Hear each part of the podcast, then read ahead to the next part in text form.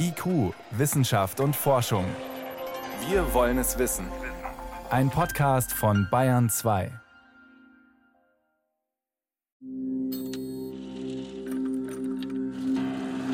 Bescheidenheit kann man dem Video nicht vorwerfen. Die ganz großen Errungenschaften der Menschheit flackern über den Bildschirm. Glühbirne, Auto, Mondlandung. Aber das sei erst der Anfang, steht da. Denn jetzt kommt das Quantenzeitalter. Es ist nur logisch, dass wir mit dem mächtigsten Instrument der Welt auch die größten Probleme der Welt lösen. Wir können den Klimawandel bekämpfen. Krankheiten besiegen. Die Möglichkeiten von Quantencomputern sind unbegrenzt. Es passiert wirklich. Die Entwicklung ist rasant. Wir bauen einen Quantencomputer. Die Welt ist gespannt. Was passiert, wenn wir die Maschine anschalten? Manchmal verspricht man was und merkt dann, oh, das habe ich mir irgendwie leichter vorgestellt. Keine Ahnung, ob ich das halten kann. Quantencomputer. Wettlauf um die Wundermaschine. Eine Sendung von Sophie Stiegler. Schon vor zwei Jahren haben die Entwickler von Microsoft ganz Großes angekündigt in ihrem Werbevideo. So groß, dass sich heute noch viele Fachleute wundern, was da nur in sie gefahren ist. Aber wie sieht's bei der Konkurrenz aus?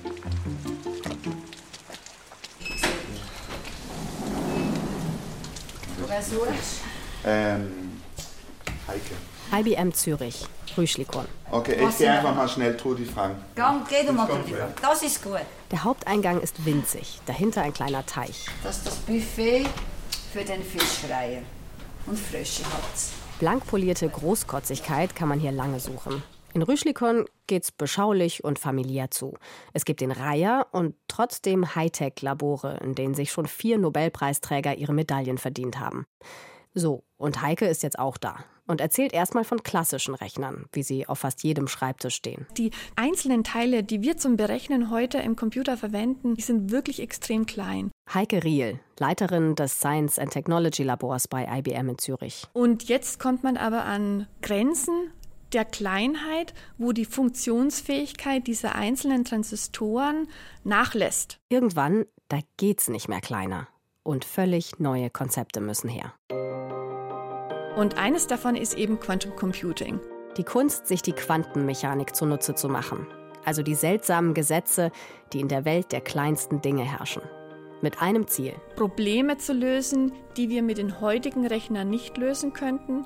Und auch wenn wir in der Lage wären, diese heutigen Rechner größer zu machen und mehr Transistoren zu verwenden, würden wir diese Probleme nicht lösen können.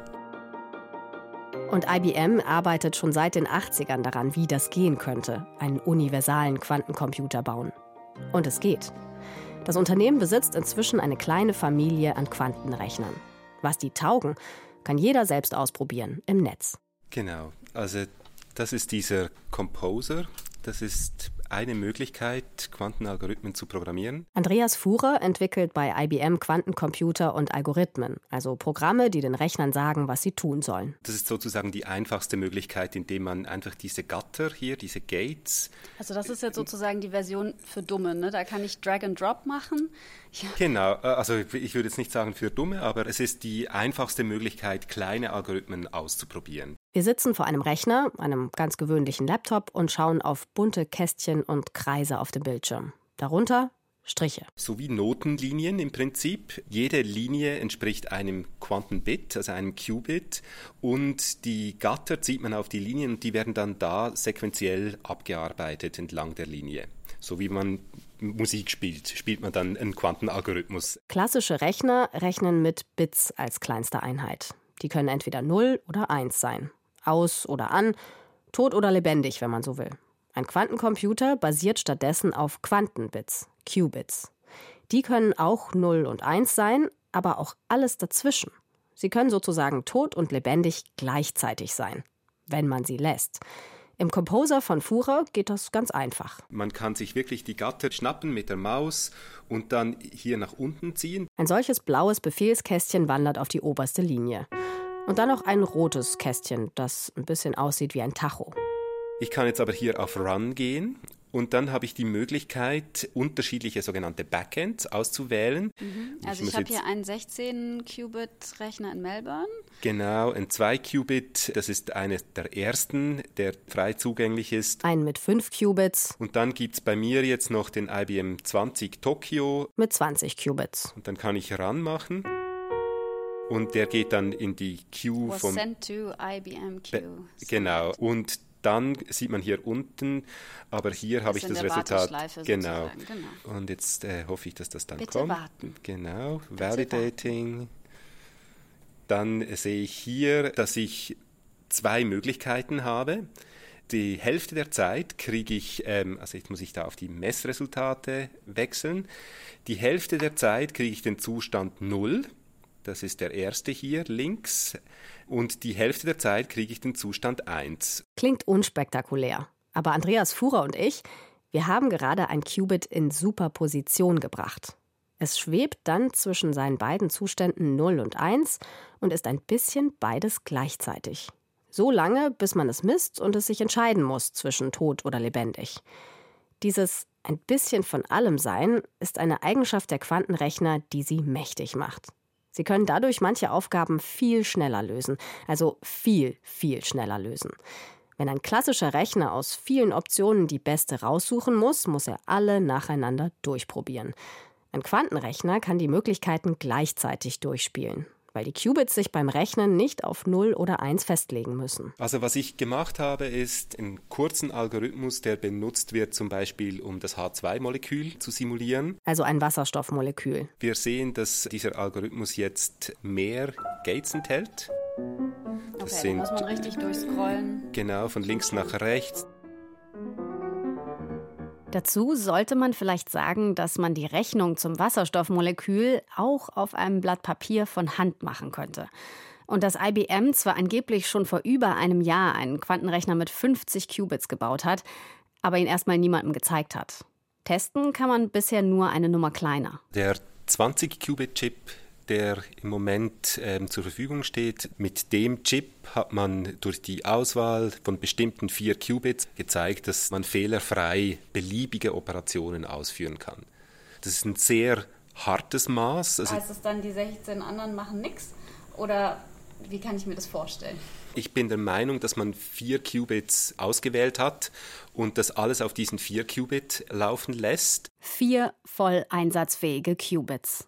Auch wenn man bedenkt, dass IBM da sehr streng mit sich ist und dass es bald mehr werden sollen, das klingt erstmal erbärmlich. In einem klassischen Rechner könnte man mit vier Bits nicht mal einen einzigen Buchstaben darstellen. Mit vier Quantenbits kann man zumindest schon ein bisschen rechnen, ein bisschen spielen. Was aber auch klar wird, es reicht nicht, nur einen Quantenrechner mit vielen Qubits zu bauen. Die müssen schon auch alle funktionieren. Wie schwer das ist, das musste auch Google feststellen. Im März 2018 stellt das Unternehmen in Kalifornien mit großem Trara einen 72-Qubit-Rechner vor. Größer, besser, mächtiger. Ich muss gestehen, dass ich dachte, uh, ich gehe nach Santa Barbara, vielleicht kommt eine große Ankündigung jetzt und ich erwarte, dass eine große Ankündigung wahrscheinlich vermutlich kommen sollte. Tommaso Calarco vom Forschungszentrum Jülich. Wenn es um die Zukunft von Quantentechnologien geht, kommt man an seinem Namen nicht vorbei. Damals folgt er der Einladung von Google, um über den neuen, größeren Rechner zu sprechen. Es geht darum zu sehen, wie viele quasi von diesen 72 Qubit, wie viele dann wirklich diese Quantenkohärenz ausweisen. Quantenkohärenz.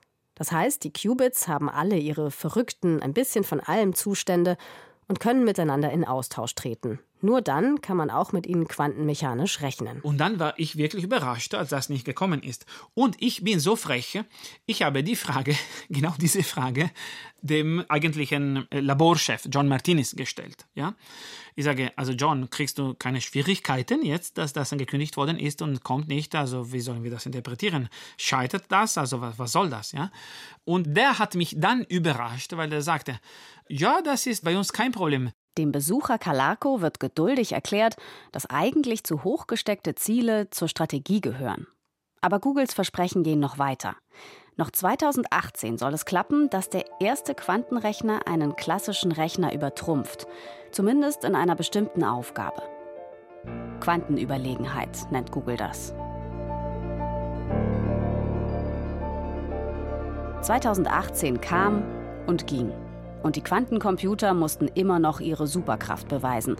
Dazu gehört auch, besser zu sein als Christel Michelsens Simulationen. Die Quantenforscherin am Forschungszentrum Jülich hat einen starken Verbündeten, den Superrechner Jules, im eigenen Haus. Auf diesen Rechner machen wir die Simulationen. Sie zeigt auf fünf Reihen grauer Schränke, vollgepackt mit Hochleistungsprozessoren. Der zweitschnellste Superrechner in Deutschland. Der Boden braucht eine Stahlverstärkung, damit er bis zu einer Tonne pro Quadratmeter aushält. Sonst würde einfach alles durch den Boden durchbrechen. Unterhalten geht bei dem Lärm nicht. Vor der Tür liegen nicht umsonst Ohrstöpsel aus. Außerdem. Nein, wir haben hier nichts zu suchen. Man sitzt oben im Büro und dann benutzt man die Maschine. Gut, also ins Büro.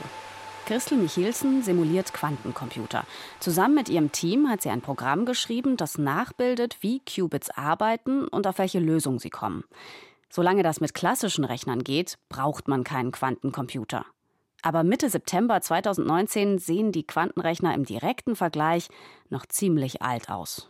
So für kleine Systeme können wir auch unseren Laptop benutzen, um einen Quantencomputer zu simulieren.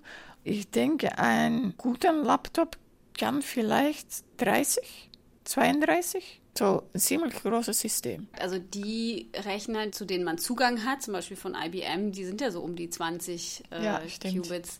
Das heißt, das, was die schaffen, kann ich auch mit meinem Laptop ausrechnen momentan.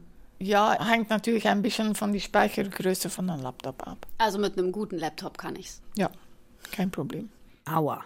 Mit einem Laptop kann Michelsen momentan um die 30 Qubits simulieren.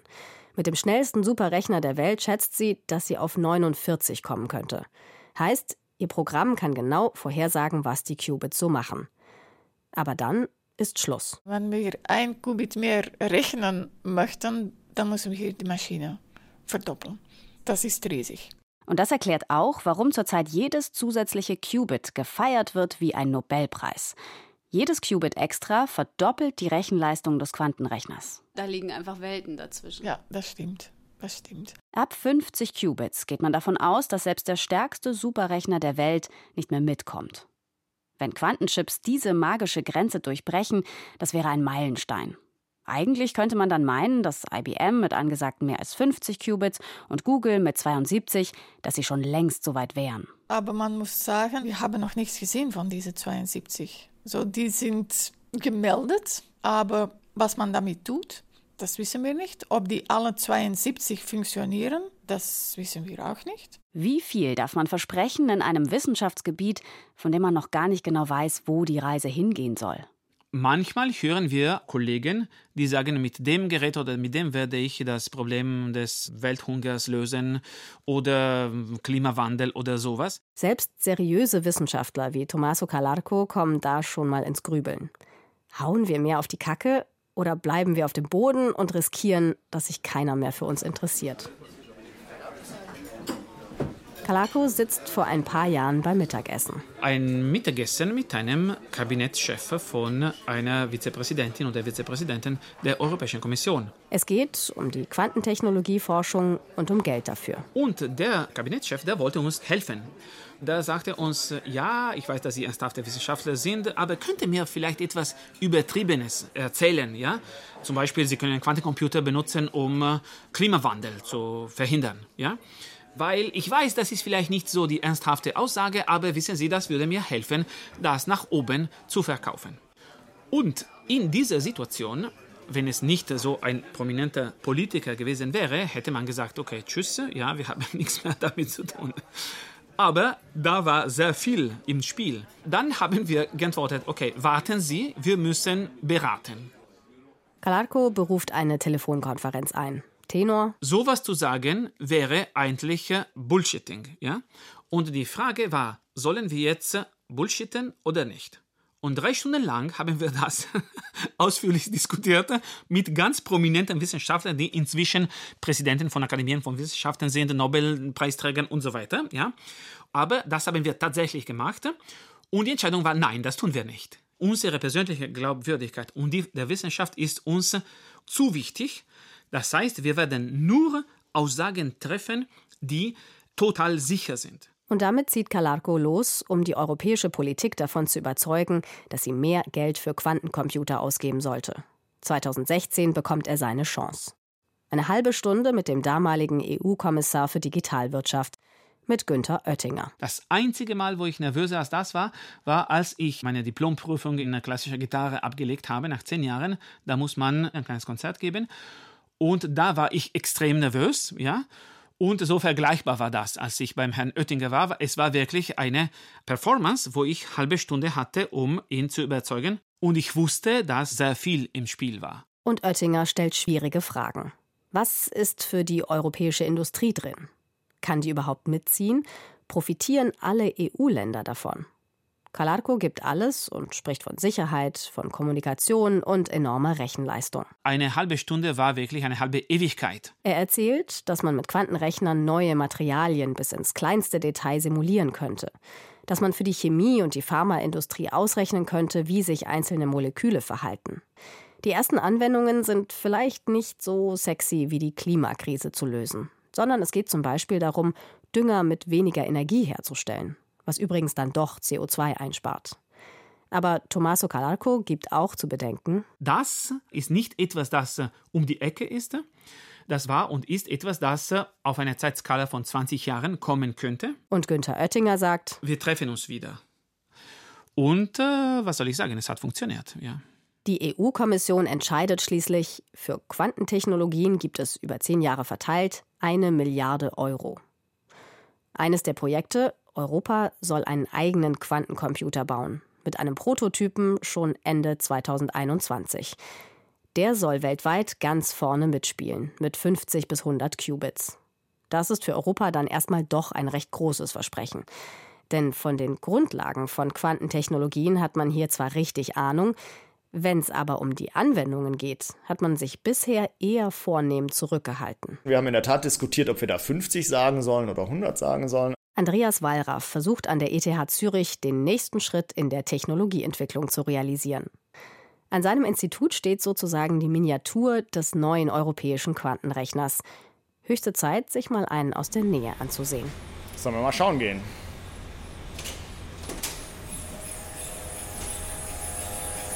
Der Kühlschrank atmet sehr laut.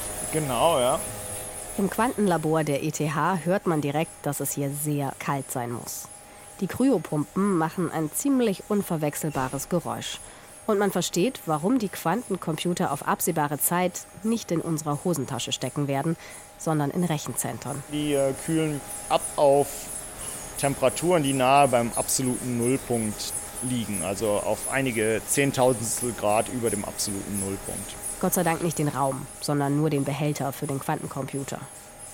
Hinter mehreren Isolierschichten hängt darin eine Art Kronleuchter. Vier goldene Stockwerke, verbunden über viele Stahlröhrchen mit Kabeln. Über die werden die Qubits gesteuert. Von Stockwerk zu Stockwerk wird es immer kälter, bis ganz unten im Keller fast der absolute Nullpunkt erreicht ist, etwa minus 273 Grad. Da unten, komplett abgeschottet vom Rest der Welt, wohnen die Qubits. Also wir haben jetzt hier so einen kleinen Chip, mal zum Angucken. Mhm. Das ist dieser glänzende Chip. Man erkennt, wenn man ja, wenn man es so schön ja, ins Licht dreht. Man kann die einzelnen Qubits sehen. Also die Qubits sind im Prinzip relativ groß, auch deutlich größer als das, was man gewöhnt ist für Transistoren. Okay, also ich habe hier so kleine Quadrate. Vielleicht nehmen wir da mal das Mikroskop, wenn wir es äh, angeschaltet bekommen. Die Schicht hinaus switcht auch noch auf. I think I switched it on now. Ah. Jetzt kann man es gut sehen. Innerhalb von jedem einzelnen von diesen Quadraten sitzt genau ein Qubit. Wir können jetzt hier die Vergrößerung noch ein bisschen erhöhen und dem Qubit ein bisschen auf die Pelle rücken. Oh ja, jetzt sieht man hier schön so ein paar Kreuze in den Quadraten. Die kleinen Kreuze sind aus zwei Metallen, die ihren Widerstand verlieren, wenn es nur kalt genug ist. Damit können sie einen Schwingkreis bilden in dem der Strom fast unendlich hin und her fließt. Diese Variante heißt supraleitende Qubits. Andreas Wallraff erklärt, das Qubit ist im Nullzustand, wenn möglichst wenig Strom fließt, also fast gar keiner. 1 ist dann die nächstmögliche Energiestufe. Und das Witzige dabei ist, dass dann halt das Qubit nicht nur von 0 nach 1 gehen kann, sondern wenn man dem Qubit nur halb so viel Energie zugibt, dann kann man auch diese Superposition erzeugen, sodass das Qubit dann gleichzeitig in 0 und 1 ist. Ein bisschen tot, ein bisschen lebendig. Das Geheimrezept der Qubits. Aber damit die Quantenrechner mehr sind als nur ein Spielzeug, reicht es eben nicht, sich viele hübsche Qubits auf einen Chip zu basteln. Man muss sie auch beherrschen können und sicherstellen, dass sie nicht so viele Fehler machen. Und genau an diesen Problemen beißen sich seit Jahren die Ingenieurinnen und Ingenieure die Zähne aus. Aber gerade wenn man denkt, das wird nichts mehr, kommt ein echter Paukenschlag. Das ist schon etwas, das äh, die größte Überraschung ist, ja. Also man kann einfach sagen, wow, es ist passiert. Google. Der Neueinsteiger im Quantencomputerrennen hat es anscheinend geschafft. Ende September gerät ein internes Dokument an die Öffentlichkeit, in dem steht, ein Google-Rechner mit 53 Qubits kann es mit dem schnellsten Supercomputer der Erde aufnehmen. Er kann eine ganz spezielle, hochtheoretische und ein bisschen unfaire Aufgabe in 200 Sekunden lösen. Der aktuell beste Supercomputer würde dafür 10.000 Jahre brauchen, heißt es.